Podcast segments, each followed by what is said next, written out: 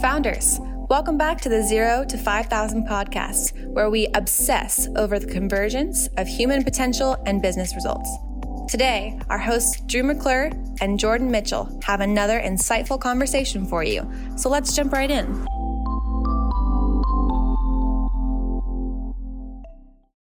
Okay, founders, welcome back to the podcast. Today, I'm sitting down with the co founder and CEO of Remedy Organics, Henry Kasindorf.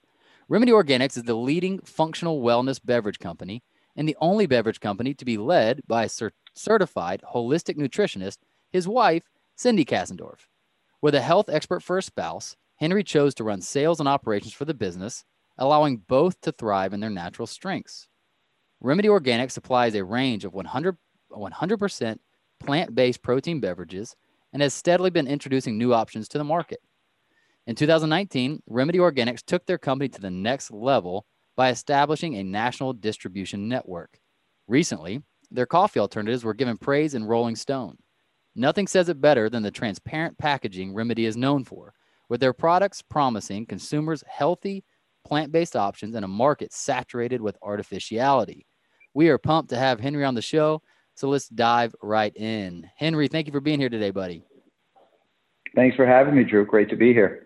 Yes, sir. Well, we got we talked on we touched just briefly on a little bit of the origin story in the intro, but I'd love to hear from you. What were the actual series of events that led you here today?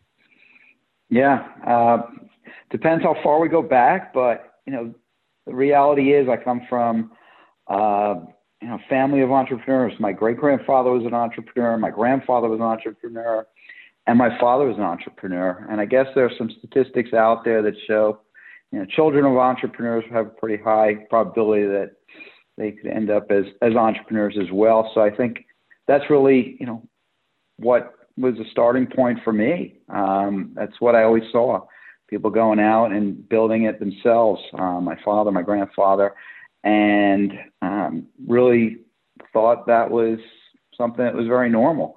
Um, and it's funny because when you talk to people who didn't grow up in families of entrepreneurs and work in you know, corporate environment or government job or something more traditional, uh, it's really foreign for them to think of of entrepreneurship as a reality. But for me, it's foreign to think of of you know working for someone else as a reality. yeah, it's been pretty interesting. But uh, you know, that's really I think you know where where it started. Um, probably didn't know what the word entrepreneurship was or entrepreneur meant until uh, you know I was in my teens, and uh, I go back to to someone, an old colleague of mine, who I think put it best, and it's a brilliant entrepreneur, a guy by the name of Gerald Chamales, who actually just recently produced The Irishman on Netflix with Scorsese, De Niro, wow. Pacino, and and he was actually a colleague of mine in my in the first business I was in but uh, never forget one day Jerry was speaking at an event and said, entrepreneur is a French word for unemployable. Yes.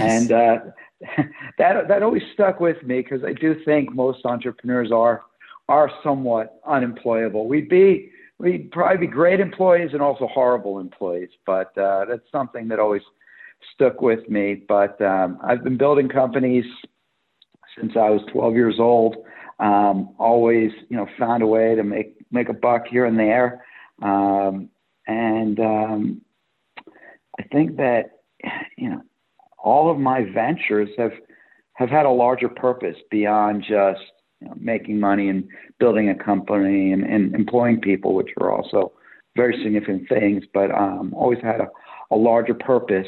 But this particular venture, Remedy Organics, is really special because I'm doing it with my wife. And um, I really never thought I'd be working with my wife. Um, not that she's not incredible, but it's just something that, that never even was a thought until she was actually out, you know, building this company on her own. Um, and I had always partnered with I, with what I refer to, Drew, as accidental entrepreneurs, right? Mm-hmm. Accidental entrepreneurs, people who are brilliant in, in some way, technic, from a tech standpoint, academically, creatively, but need that that that business guy behind them to help drive it. And Yep. something I'll touch on later um, from the best advice section. but, um, you know, Cindy was this accidental entrepreneur. She's has a lifelong passion for health and wellness.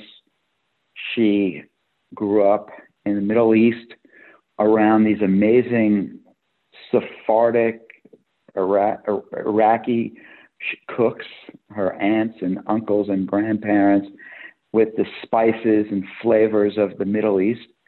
And she combined these two things, and she, I really saw that she was onto something. Uh, she had gone back to school um, when we got married, to get her degree in nutrition, and she became a holistic nutritionist. And she was working with clients in private practice, getting them off of dairy and gluten and caffeine and alcohol, things that were hurting them in many ways, and mm-hmm. saw transformational results. Uh, incredible stories that she has about uh, the su- success um, of, of working with these clients, but she wanted to take it to a broader audience. And she began this in our kitchen, um, making these products in a juicer and going out to stores in New York City and getting them to to buy the products. And she got traction very quickly. And uh, at a certain point, I sort of realized what was going on around me, and these accidental entrepreneurs that I had always partnered with, you know, in my life. Um, it was a brilliant one right under my nose, um, and uh, and it was sort of a mutual sort of you know kind of moment I think where we both said maybe you know maybe this is something that we should do together and um, I did a lot of research on the space and saw there was a tremendous opportunity to position this brand that she had created at the epicenter of some really big macro trends. Um, these are all being fueled by what I see as the convergence of the food and beverage industry and the health and wellness industry. Yeah. And what I started to learn was consumers wanted more out of their beverages than just hydration. They wanted more out of their food than just nourishment. And we were really in the very early stages of this next frontier of the food and beverage industry, which is these functional foods, functional beverages, alternate uses um, for food besides just nourishment and hydration. And, and we saw the opportunity to position Remedy Organics at the center of, of, of what was what was happening around us, this paradigm shift and um, and I jumped in, and um, it's pretty much been uh, a wild a wild ride since then. Uh, wow. We launched the brand, and yeah, we launched in September 2017, and it's just been it's been incredible. How many years into your marriage, and how many years into her doing this business privately did this start? Um, so she had been um, doing the the she was juicing at the time, and uh, she had been in that business for about uh, probably two years um, when I saw there was this opportunity for her to pivot from the juices into these plant-based functional beverages. Um, she actually had one SKU in her line, which was an almond milk-based protein beverage. It was in her juice line in the cleanse and this was actually this product was dinner on her cleanse. But I noticed at retail that that particular item had surpassed her green juice as being the top selling item in the line. And I don't know if you remember, but there was a time back in 2015, 16, 17 where any green juice on the shelf would just fly. Oh yeah, uh, off the shelf. Uh, it didn't matter what it tasted like, but if it was green, people were buying it. Yep. And hers actually tasted really good. But the reality was when this when this particular product, which was this almond milk protein drink, surpassed her green juice, I said, you know what? I think there might be something here that goes beyond juice. And and at the time, sugar became the devil. Um, juice is pretty high in sugar, even though they're naturally derived. And I really saw that there was an opportunity to to pivot and, and create something really special. Now you and that was 14 years after, 14 years into our relationship. So Okay. we've been together, raised um, four children together. Um, and then uh, we call Remedy our fifth child. So were you cautious? Were you cautious at all about mixing those worlds? Like I know my business right now, I stepped into this one with my, one of my best friends, and that was that was something we took our time to like decide. Do we think we can do this well together and and keep the friendship, you know, primary? Was that even a thought, or was it a no brainer to jump in with your wife? Uh, it was definitely not a no-brainer. I was scared as hell, and Yeah. um, you know, when, when there were a lot of people that warned me against it, and I had unfortunately seen a number of of, of friends, and I'm pretty involved in the entrepreneurial community in New York City. Uh, a lot of friends that are entrepreneurs and founders of companies, and unfortunately, I had seen some marriages fall apart as a result of of going into business together and Cindy and I had an amazing marriage. Uh, you know, not only you know are we husband and wife, but we're best friends. And um, I didn't want to do anything to to change the amazing dynamics that we had. Um, so I went into it very cautiously and and really tried to be sure that it wasn't going to impact our relationship in a negative way. Um, but I was I was pretty concerned, um, and it was not easy and it really was not easy in the beginning when it was just kind of the two of us figuring it out and uh, um, high high stress levels and tension um, as as anyone can imagine you know happens when you're when you're launching a business um, but um, What it's you? gotten a lot easier as as we've matured as a company and and have um, a, a, a much larger team now What do you, what do you to or what do you attribute to this business being successful yet also your marriage surviving and and growing uh, possibly not just surviving but growing through this versus where you've seen whether it be a friendship or a marriage fall apart in a in a business? Well, I think I think that the business has been successful because we are an awesome combination. I mean, we complement each other incredibly well. Um, you know, Cindy lives and breathes, you know, what we do. Um, it's it's it's this was not a business. There's a lot of companies in this industry where a bunch of guys from you know the CPG world get in a conference room and reverse engineer a brand based Right. on what they think the market needs. Um, this was just a result of Cindy's passion for wanting to make a product that was just incredible with you know a lot of integrity and, and purposeful ingredients, but you know wanted it you know had to taste great as well and uh, and and when you come at a business from that angle right? And and those are just kind of table stakes for the company. I think that's you know that's the foundation for our business. And the, the beauty of our partnership is i come at it from a different angle. For her it's a movement right? Yeah. she gets emails and dms and letters all the time from people um, thanking them thanking us thanking her for changing their life, for telling us these incredible stories of how you know using our products has helped them in these incredible ways that she never imagined. So for her, this is a, a movement that she's a part of, and that's the validation she needs. For me, it's a business, right?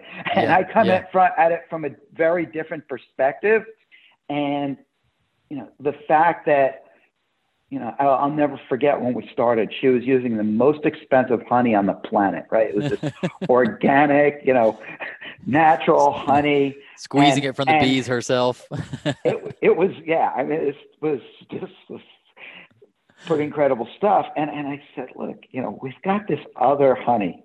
Right? All the other employees were afraid to bring it up to her, but I said, I'll, I'll do it. And and I said, we've got this other honey, and we've tested it, and it, it actually, yeah. Nobody's going to know the difference. But you know, at the end of the day, we compromised on something that was sort of in the middle, right? But yeah. the fact that there's that that very healthy tension right, around you know product development, innovation, and then the the business aspect, the economics of a business where we can have these these discussions and really um, you know, uh, counter counterbalance is a counterbalance yeah. for for this, um, and and and it carries over to a number of areas of the business. Yeah, man. Well, I just want to celebrate or, or even reflect back to you when we're talking about foundations, what seems clear to me is that you both have an enormous respect and trust in each other. On your yeah. side, a respect and trust towards her that she's not dabbling, she's not just uh, doing this cute hobby, but that she knows what she's doing and she's on to something.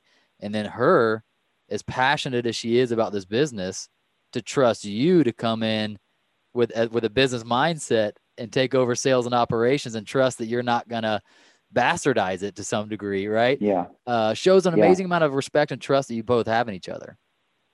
Yeah. And Drew, as you said, you know, going into partnership, a partnership with your best friend.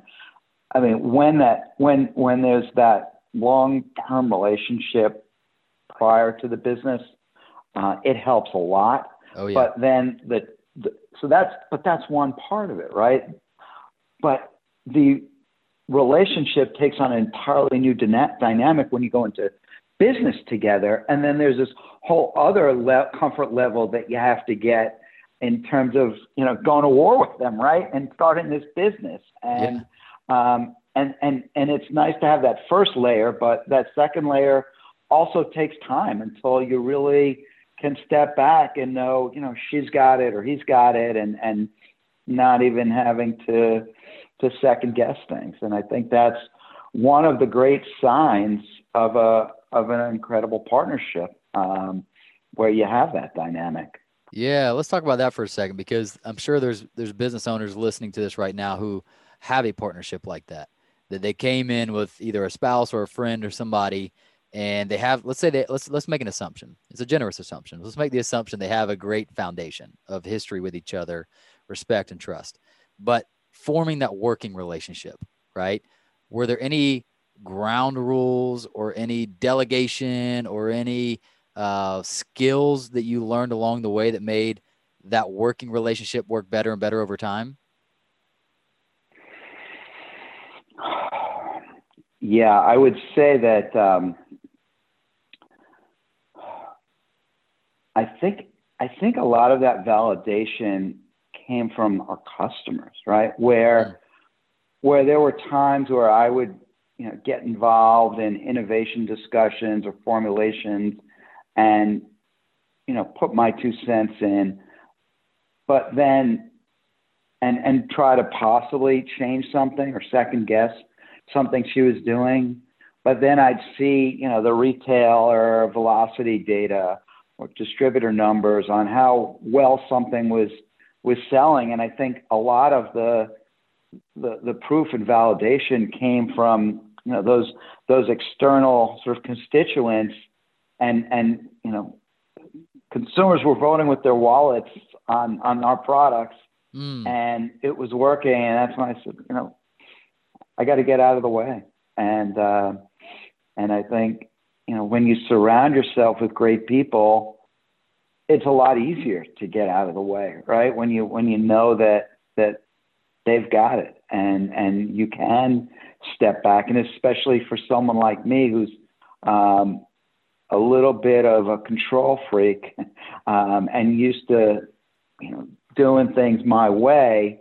Um, when you've got great people around you who are experts in their area, whether it's sales or marketing or, or product development, um, when you've got those great people and you can step out of the way and and in many cases let them up manage you right mm. because at the end of the day as we build our team that's what we look for because we don't know everything. We didn't even know what CPG stood for when we got into this industry. We were complete neophytes on food and the food and beverage industry when we jumped into this. But we've surrounded ourselves with great advisors, investors who come from the space, um, and and and really looking to those incredible people as well for guidance to help shepherd us through some of this craziness has also been a very important part of it. Yeah. Well, you mentioned you mentioned being a little bit of a control freak. I know that's a little t- tongue in cheek, but probably a little bit true. Uh, yeah. Often that can be high chart, high achievers, uh, business owners. Those kinds of people can can often struggle with that. I can struggle with that. Um, was there a time, and I'm assuming I know the answer, but I don't want to make the assumption, so I'm going to turn to a question. Was there a time that you didn't know how to navigate that emotional need or desire to control and found yourself in the way versus maybe now a little bit later in business, feeling like you know how to override that feeling of need of control and, and go ahead and delegate to somebody uh, and, and choose to trust them? Yeah, I, I mean, I think I think that happens a lot. I think that my most of our, our management team would probably agree that um, I think that's the case with most of the people we bring in because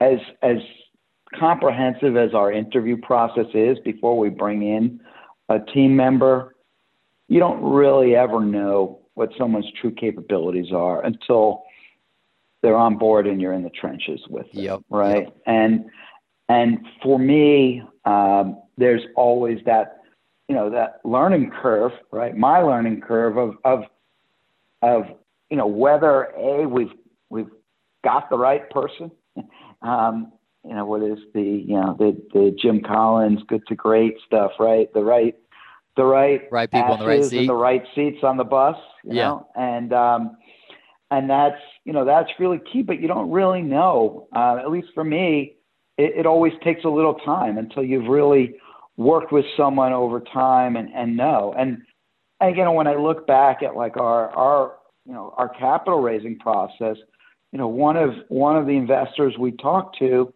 early on you know table stakes for them was uh, they would not invest in a single founder company and they would not invest in a team that hadn't worked together before, right?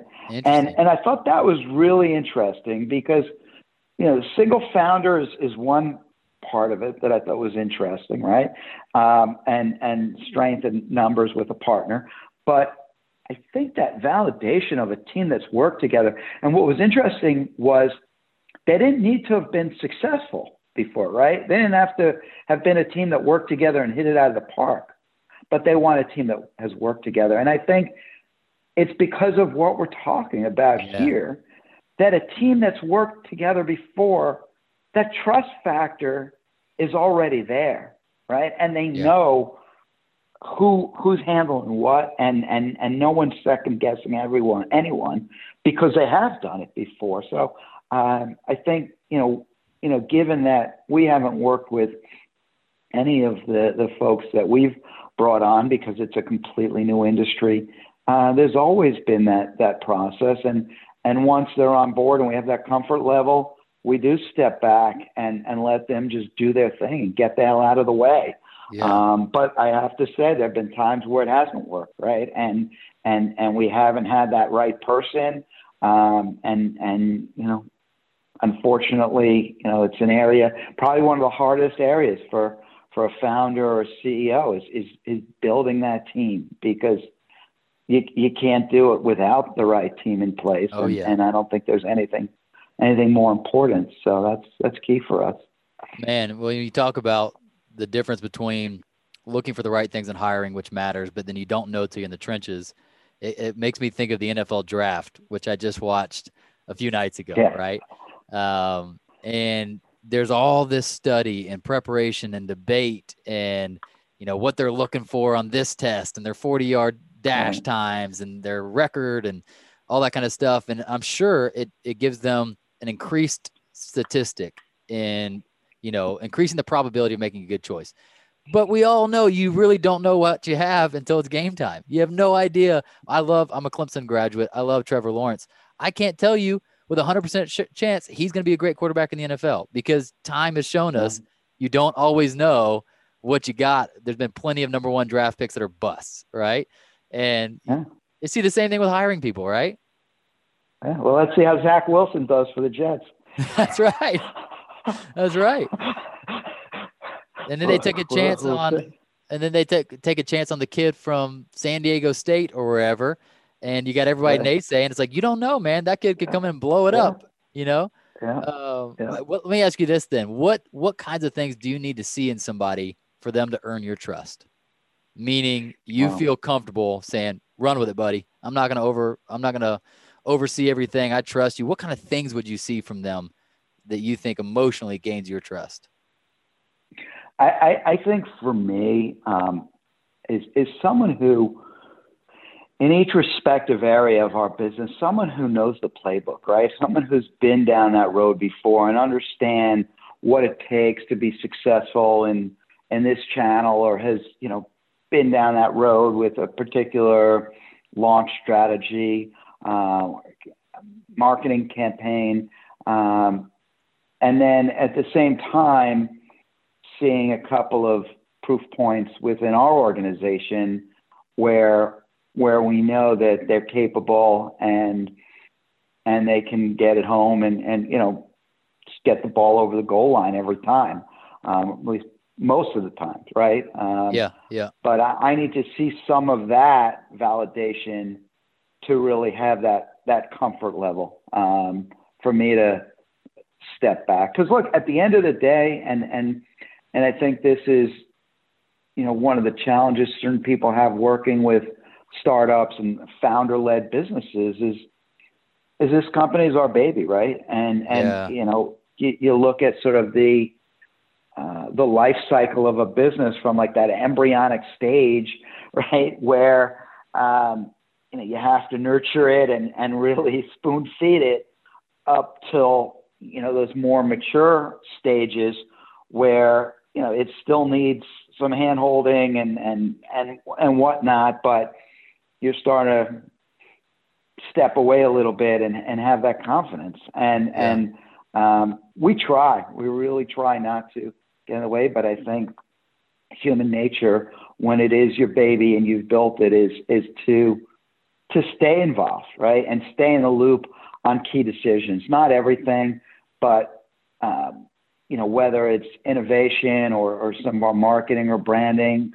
Cindy will always be involved and have the final say on on decisions. And uh, when it comes to more of the operational sales and marketing, I'll always, you know, insert myself to have a final say um, and and challenge people, right, and make yeah. sure that we are this is the right path or the right strategy.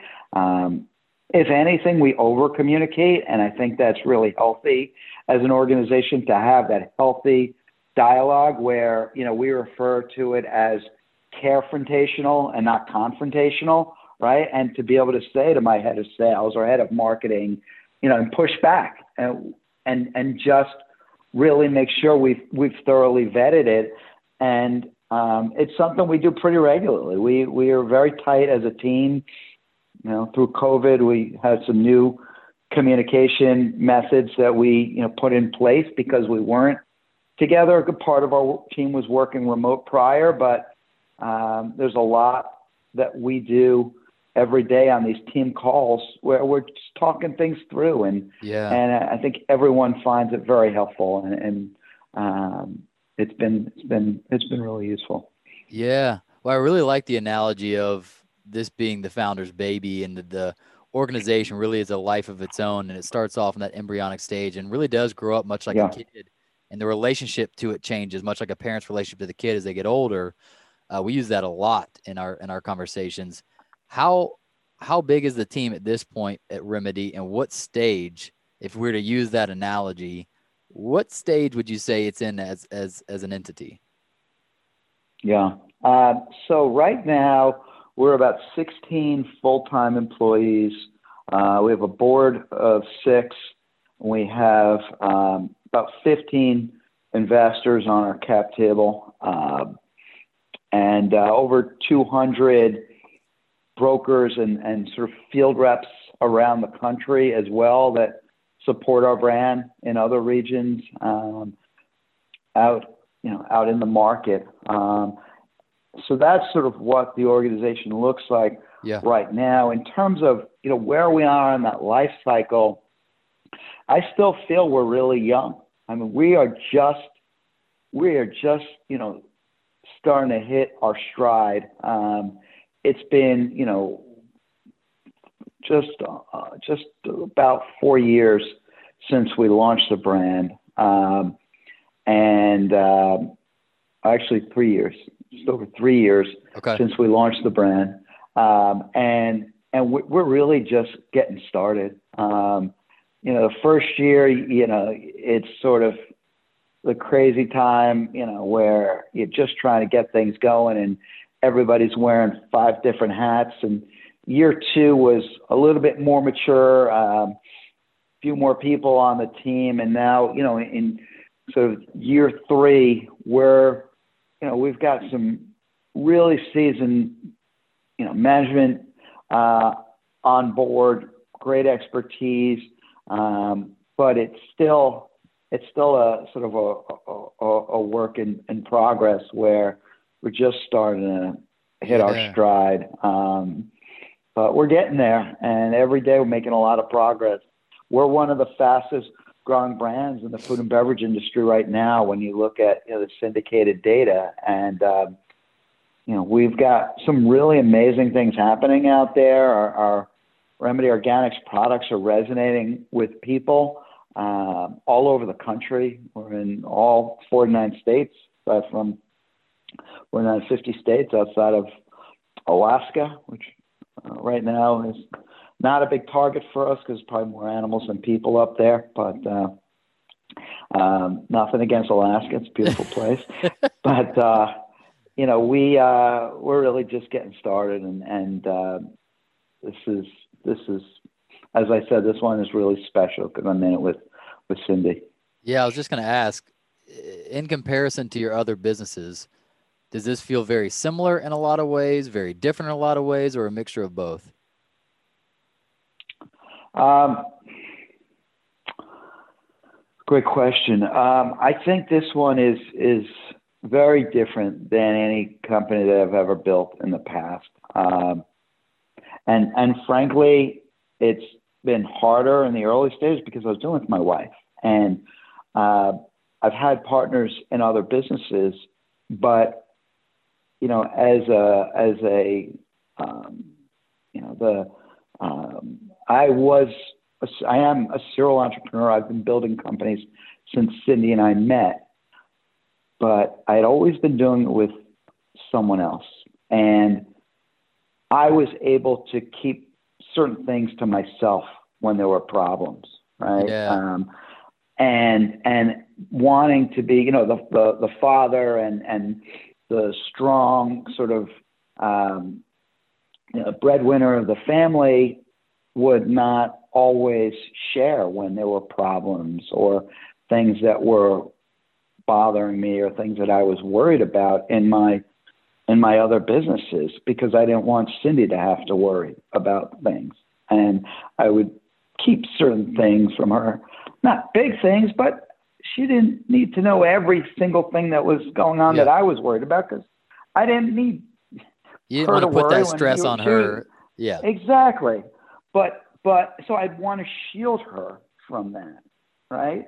And and it was kind of like this masculine thing that Phil you need to do as the husband and shield your wife and protect her. But now, as my partner, I can't shield her from anything. She wants to know everything that's going on that's you know potentially a problem, and and that becomes difficult at times. There's a vulnerability that you know I've had to deal with, um, and in sort of I guess ego as well, and sort of just kind of letting that guard down, and unfortunately having to share with her when there are issues that I was concerned about, and um, that's what is the real dynamic, the change in the dynamics for this business. That um, I can't just keep certain things to myself, and we're in it together. And um, you know, whether it was when we were raising capital or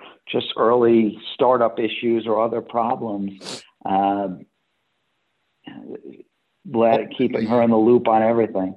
Ultimately, has that been beneficial, net net positive, being forced to kind of overcome that discomfort of of vulnerability and, and sharing?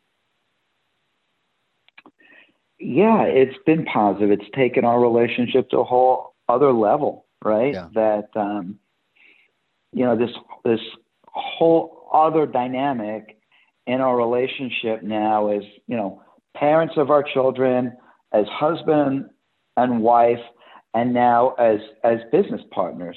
Um, and uh, it's it's it's very different, um, but it's also been very positive. That's awesome. I'm asking a little bit for myself because that's been that's been something I know I need to do more that I've recognized, but it's not easy. Where there's been times where she's like, "You're not telling me what's going on," and I can tell you're upset or bothered or anxious or whatever, and I realize it's just some of that BS around ego and not wanting to look weak, and then also not giving her enough credit. She was like, you know, when you say you right. want to shield me, you know, you want to shield me and not put that stress on me. She's like, you're not giving me enough credit that yeah. I could I could hear that and not freak out. And I'm like, you're right, but I just find it hard. I'm having to remind myself often to put those walls down. And, and it happened this today. She's like, you seem you seem out. She just texted me. You seemed out of it when I saw you. And I had this decision to be like, oh, I'm good. And I chose to be a little bit vulnerable and say, actually, today's been really stressful and uh, just yeah. working through it. You know, it still wasn't like yeah. as open as I could be, but uh, so I'm I'm learning from my from you right now for myself. That's a selfish question I'm asking you. Yeah, yeah. We could talk more offline about it if you want, because I I I got a lot of stories. I believe it. I believe it. We'll have to do that. We'll have to do that. Well, I'm curious uh, with your unique background. I do want to ask this. You mentioned earlier that you've kind of had a career of partnering with the accidental entrepreneur. And I, I could be misinterpreting this, but the way I hear it is very similar to help you helping a baker own a bakery, right? Mm-hmm. Where you, you see the person who's really technically proficient at something. Uh, they're on to something, but they probably don't know how to take that and turn it into an actual business or they're struggling yeah, exactly. to do so. Um, exactly. What's the hardest part? And maybe it's not hard. I don't know. I don't want to put uh, that in your mouth, but well, I, I would imagine it being challenging to to yeah. come alongside and, and take a baker and help him learn how to run a bakery. Yeah. You know, I got this um, you know, this kind of comes, you know, down to some of the advice when I was thinking about, you know, some of your questions. And and the the the first and only job I had was right out of school. I was doing international marketing for Polo Ralph Lauren. And and I had the opportunity to have lunch with Ralph and a small group of people and he was telling us his incredible story about how he built Polo, right? Mm. Incredible, iconic brand. And, uh, you know, what Ralph shared was his story of how he was making ties, designing ties, selling ties, right? And that was, he was everything. And Bloomingdale's gave him an order that almost put him out of business. And he had a gentleman approach him by the name of Peter Strom, who was sort of a career garmento, as we call him, you know, in New York, right? A guy who'd worked in the garment industry his whole life and saw Ralph's talent and said, Ralph, let me drive and you create. And once Ralph had that partnership with Peter and was willing to trust Peter and let him drive, the company took off because Ralph was able to do what he was good at, which was designing and his vision. And when you look at some of the most successful partnerships, some of the most incredible companies on the planet, a company like Apple, right? Yep. Steve Jobs Wozniak. Steve Wozniak. Yeah. Microsoft with Gates and Ballmer. And, you know, you could go on and on. But at the end of the day, you know, that's what I have with Cindy as well, right? And and and to be able to really have that partner who is just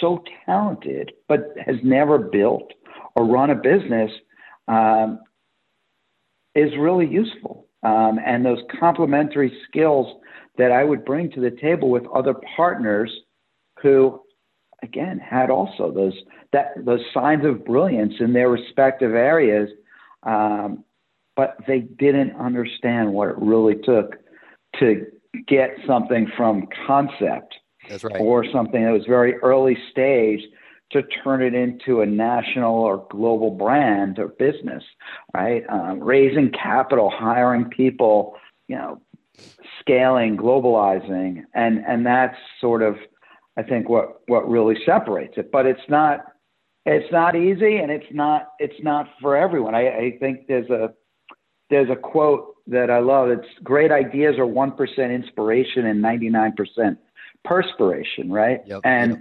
and you think about it, you know, it's the same thing. You know, great great company, right? It's the same thing, and that's why a lot of these investors, right, are betting on the jockey and not the horse, right? Mhm, They're betting on the founders.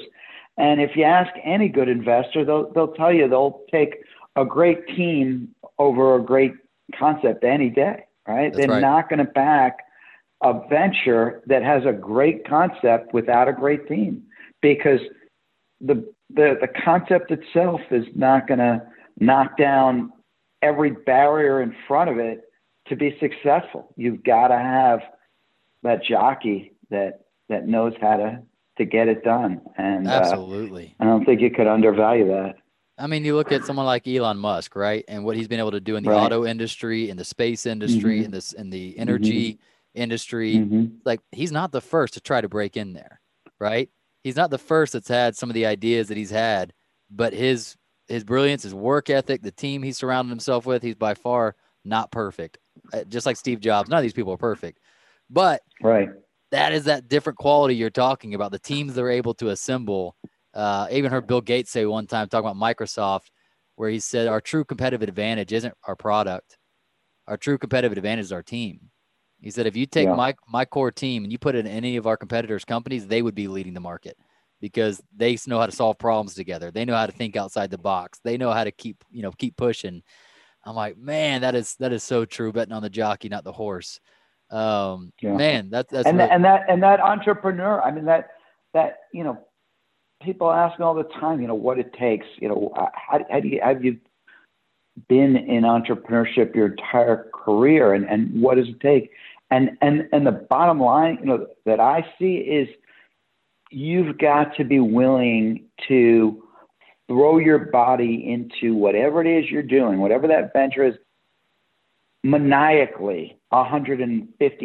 Like every part of you has to go into that business. And anyone who tells me that they can dabble in a bunch of different businesses and, and be launching, it, it, it's just, you know, I think Jack Welch said, don't be a dabbler, right? Find one thing come on. and focus. And you've got to, you've got to be willing to just put everything into it. And if you're not, um, you know, it, you- you're going to be severely handicapped.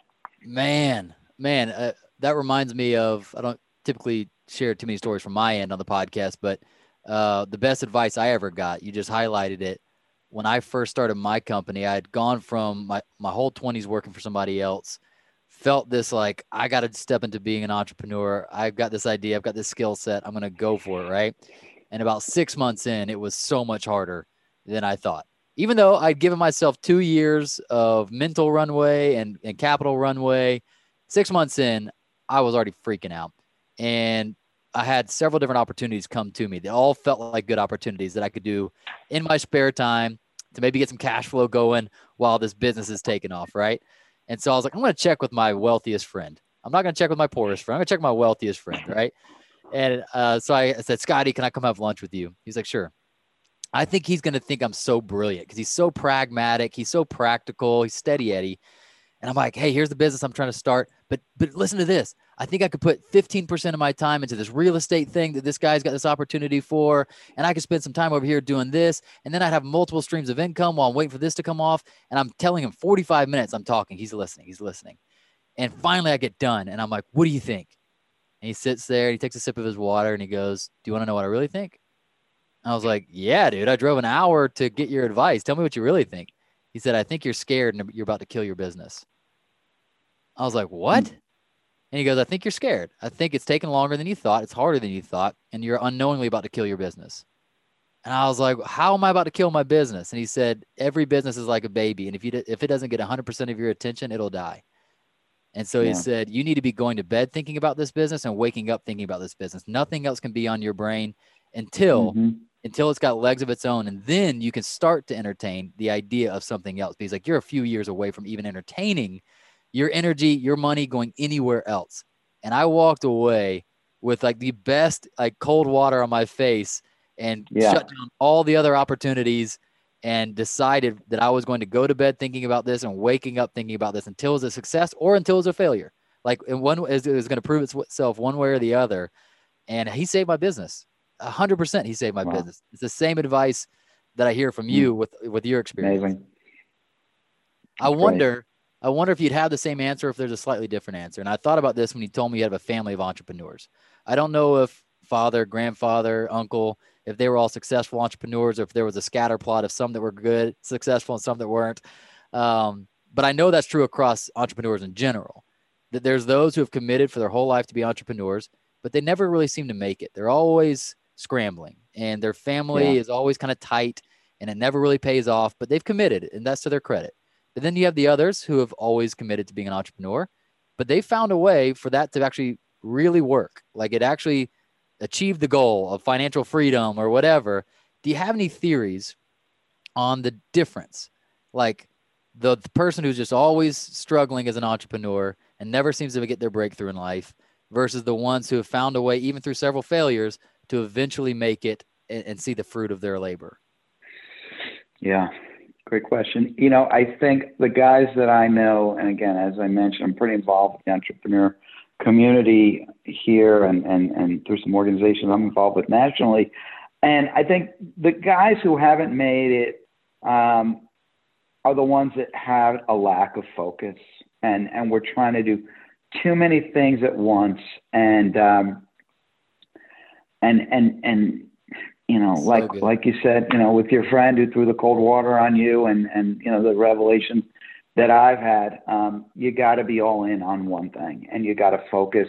But, but it's, you know, there's different levels of entrepreneurs as well, right? And you take someone like a Musk or a Jobs um, that are just, you know, brands Branson at this whole other level. And, and I think a lot of those guys are swinging for the fences every time and they're okay losing it all, right? Yeah. They're okay and and I've seen those guys too, friends of mine who go way up and then way down quickly. And you know, that it's that's a whole nother level of It's a different level but, of emotional constitution.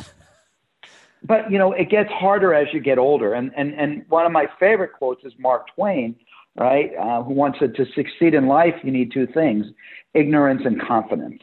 Right? Mm. And when you're 22, 24, 25, you're a lot more ignorant, right? but it helps, right? Yes, because yes. what's the worst that happens? Yeah, you Go couch surf. sleep on your parents' couch. Or, yeah, exactly. Yeah. But as you get older, the stakes are higher, and that ignorance that's that's so helpful to an entrepreneur early on, um, which is truly in many ways a benefit that yep. that level of ignorance becomes um, a liability later on as you get less ignorant right? Or you think you're you're smarter and more um, more careful. Um, it's so it's, it's pretty interesting. And i think that ignorance and confidence is something that you really really need to, to balance because i know a lot of entrepreneurs also who are too smart, right? Or should we say not ignorant enough? And they, you know, it's analysis paralysis. Exactly. Yes. Um, and not not going with the gut instincts or whatever else it might be to help you, you know, push that that idea forward. Yeah. Um, so, you know, I think that's a big part of it as well. Yeah. Oh, I love that. And that's I've noticed that for me just recently. I was telling my team, if I'm if I'm in a, an emotional space that's not helping me or helping the business, I'm usually overthinking. And thinking is a is a really good thing, right? Thinking is, is helpful to be analytical, to avoid, you know, missteps and mistakes, but you can overdo it. That's where that analysis paralysis can come in, right? Right, when I'm right. doing better is when I'm living more from my gut and living more from my heart and letting my brain check it. You know, like right. come yeah. in second. I don't know if you've seen the same, but that's that's a more helpful uh, relationship that I can have with thinking versus trusting instincts, right? Right, right. Hi, the natives are coming. You're good. we're, They're coming back right now. School. We're moving. We're moving rooms because the kids are coming home. Uh, that's that's, that's life. That's life okay. in COVID right now. I get it. That's uh, it. That's it. So I, I want to just ask you this before we get to the lightning round questions. What is next for Remedy? Like, what is the exciting thing that you guys are staring down, making a goal, hmm. making a priority that, that you feel like is next for the company? Yeah. Um, you know, we really, um, at this point, have recently become a national brand, right, with products selling in all 49 states. Uh, and I think there's still a lot of white space out there um, in a number of channels, and we are um, really drilling down on a number of channels, this true omni channel strategy where our products are not only being sold in natural channel like Whole Foods and Sprouts, which is where we started, but we're being sold in convenience channel places like 7-Eleven. Remedies now being sold in the drug channel at CVS, um, mass um, channel Walmart.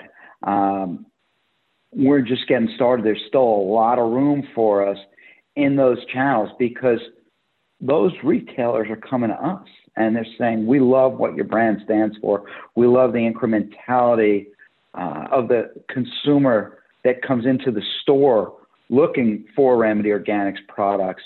Um, so that's why I said earlier, we're just hitting our stride. We're just right. entering those channels, seeing the proof points that it's working, and now really optimizing and, and scaling the you know the traction we have and taking it to the next level. So uh, we've got a lot of white space out there that we're excited about, um, and a pretty deep innovation pipeline as well of other categories where we can take what we've done uh, in our core business and and move into some exciting new areas of the of the stores, leveraging this incredible brand that we're building. That's really exciting, man. Congratulations! Yeah. I, I, know the, Thank the you. hard work it must have taken to get here. What yep. What would you say is, is do you foresee being the the biggest challenge to taking advantage of all the opportunity that's in front of you right now? I think I think the biggest challenge is where do we go first, right? And prioritizing when there is all this white space and excitement and buzz about the brand. Uh, making sure that we prioritize and, and make sure that next route, next move is the right move. How are you going to do that? Do you have a way you like we to make rely, decisions?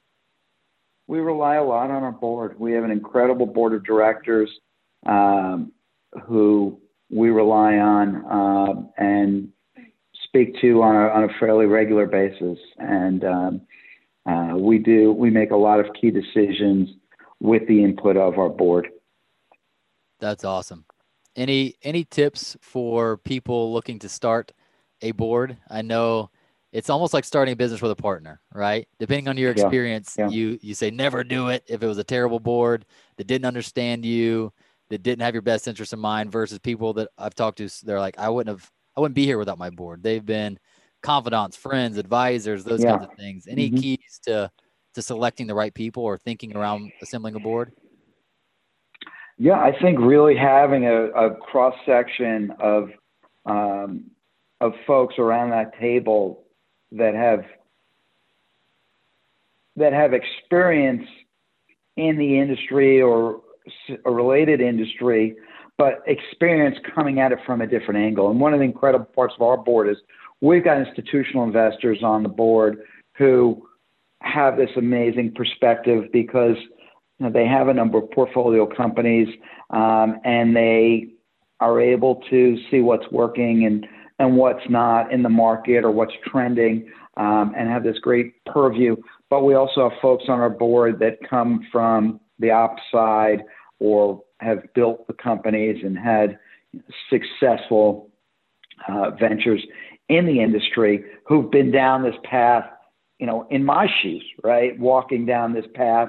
And um, to be able to take all those perspectives, you know, and, and sort of vet them together and kind of scrub them against one another uh, and come out with a really good plan is typically what happens in our meetings. And whether it's our quarterly board meetings where we're all sitting around the table together or calls that we'll do when there is a, a, a key item for discussion, um, it's a really healthy dynamic. And we're very fortunate to have this incredible group of people that you know care enough to be a part of of, of our board and and and give us these incredible perspectives that have been pivotal for us.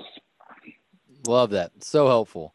Okay, let's dive into our lightning round questions. Sure. Question number one for you. If you could ingrain one message into your entire organization, what would that message be? I think that nothing is impossible, right? And whatever we put our mind to as a team, we can make it happen. And that comes back to that, you know, 1% inspiration, 99 perspiration uh, quote that I love, right? And I really believe that, you know, with a team like ours, we can make anything happen. We continue to outperform in every area of our business. We punch well above our weight with everything we do. And, um, you know, I think you know, Steve Jobs called it this reality distortion field, right? In his book, where, you know, he just said, "We're going to do it," and his team was, "How the hell are we going to do it?" And he said, "We're going to do it," and he'll come up with the way to do it. And people thought it was, you know, in many cases, completely nuts, but it worked, right? And and you know, I, I look at things the same way. If we put our mind to it, we are going to make it happen. And we've done it. And uh, we've done things that people never believed would happen. Um, and um, I think, you know, making my team well aware of that um, is something that's been very, um, very helpful and a big part of our success. Love that. All right. Question number two What is the single best advice you've ever received about growing your business? And also, what was the worst? Yeah. Um, I think the best, as I shared with you from Ralph Lauren, right, in terms yeah. of the importance of, of having a great partner that has those complementary skills. That's that was key for me, and um, I think also you know there's something you know from Jeff Bezos, right, to obsess over your customers, not your competitors, right. Just stay in your lane and and keep your head down and, and focus on on what you said you're going to focus on and don't get distracted um, by what your competitors are doing right? Focus on your customers. And and that's what we do um, and surrounding ourselves with great people. And then knowing as we spoke about earlier knowing when the hell to get that get out of the way yeah. um, and for me you know given that i'm working for my wife happy wife happy life has even more meaning when you're in business with your wife because you know we've got to always be clicking on all cylinders and and I think she she looks at the same way of us you know really keeping each other happy and taking care of each other um, and and making sure that you know the relationship is strong because we've got to be there for our kids and we've got to be there for our employees and our customers. And we've got, you know, a number of folks that we're responsible for besides ourselves. And um, it's very important that our relationship is strong and she's happy and that I'm happy and that works. Love it. Question number three What causes you the most worry or stress leading your organization? Yeah. You know, I, I listened to a number of your um, episodes before, you know, we've spoken and, and um, big fan of what you're doing. And I recently heard one where you asked this question to someone, said they're not worried about anything. And it, it reminded me of a Shark Tank episode that I watched as well, because I'm, I worry about everything, right? And yeah. um, I worry about things three steps before they even could happen. And there was a, a founder on Shark Tank and they asked her what she was worried about. and She said, nothing. And not, not worried about anything. And they all went out. And her, Robert Herjavec says, as an entrepreneur, the fact that you're not worried about anything is a huge concern. And then he says, great entrepreneurs live in paranoia. And for me, that was like the validation that I needed because that's where I am in many yeah. cases. Oh, yeah. And um, so, you know, I worry about things, but I also, one of our investors and board members, Adam Burgoon, shared an article with me on the dichotomy of control, right? Where, kind of very helpful, the dichotomy of control is it only makes sense to worry about the things that we have complete control of, right? right? And it's That's not right. a good use of our time or energy to concern ourselves with things that we don't have control of, right? So I think that, you know, brings it down a level. There's a third part, right? There's a trichotomy of control where there are some things we have some control of, which yep. throws another element into it. But I think, you know, keeping all of that into perspective is helpful. But I worry about a lot of things. Love it. Love it. Anything in particular, the the flavor of the month? You know, we we are constantly launching new products into new channels, and you know, any slight hiccup across our entire, you know, from supply chain all the way down to distribution um, of our products. I mean, there it has to be flawless, right? Flawless execution is critical for the success of our business, and there are people involved in every step of that process. And unfortunately, um, when you have a lot of people involved, you know, in that many aspects, touching the product, handling the product, um, things can go wrong. And uh, you know, the fact that we're on shelf at tens of thousands of stores around the United States and people are loving our product um, is is just something that I think about every day. And um, feel so grateful that people love this product and buy it day after day, and um, and that we're seeing people benefiting from what we do as well. And I certainly worry if there's going to come a time where where that changes. Um, I think you know boils down to something. Maybe that would be what I worry about most: is will that day ever come? Um, but you know, the other side of me is we're making such an incredible product that um, probably can't see that happening. Love it. Thank you for the honest answer. I love that. Yeah. Um, I worry about things all the time too. Number four, what is your current BHAG, your big, hairy, audacious goal? Um, I would say, you know, it's really, I, I feel an obligation of bringing, carrying Cindy's goal forward, right? Because I'm sort of the shepherd helping to build this brand and, and this incredible vision that she has uh, rooted in in all of her beliefs around what food should be right food is medicine and plant-based the benefits of plant-based uh, foods plant-based beverages. And this vision that she had of of, of remedy organics you know, to make these delicious, clean, healthy products with incredible, purposeful ingredients, and that goal of them being accessible to everyone, and and and not just something that's sold, you know, in you know areas of New York City where people may have higher disposable income, but something that's at a price point that is affordable to everyone. And that's what we've done. We've we've driven down the price without compromising the integrity of the product um, to make these products accessible in so many different channels. Right? I talked about in the mass channels and convenience channels, um, drug channel, uh, and and ultimately to be a global health and wellness brand. Love that. Love that.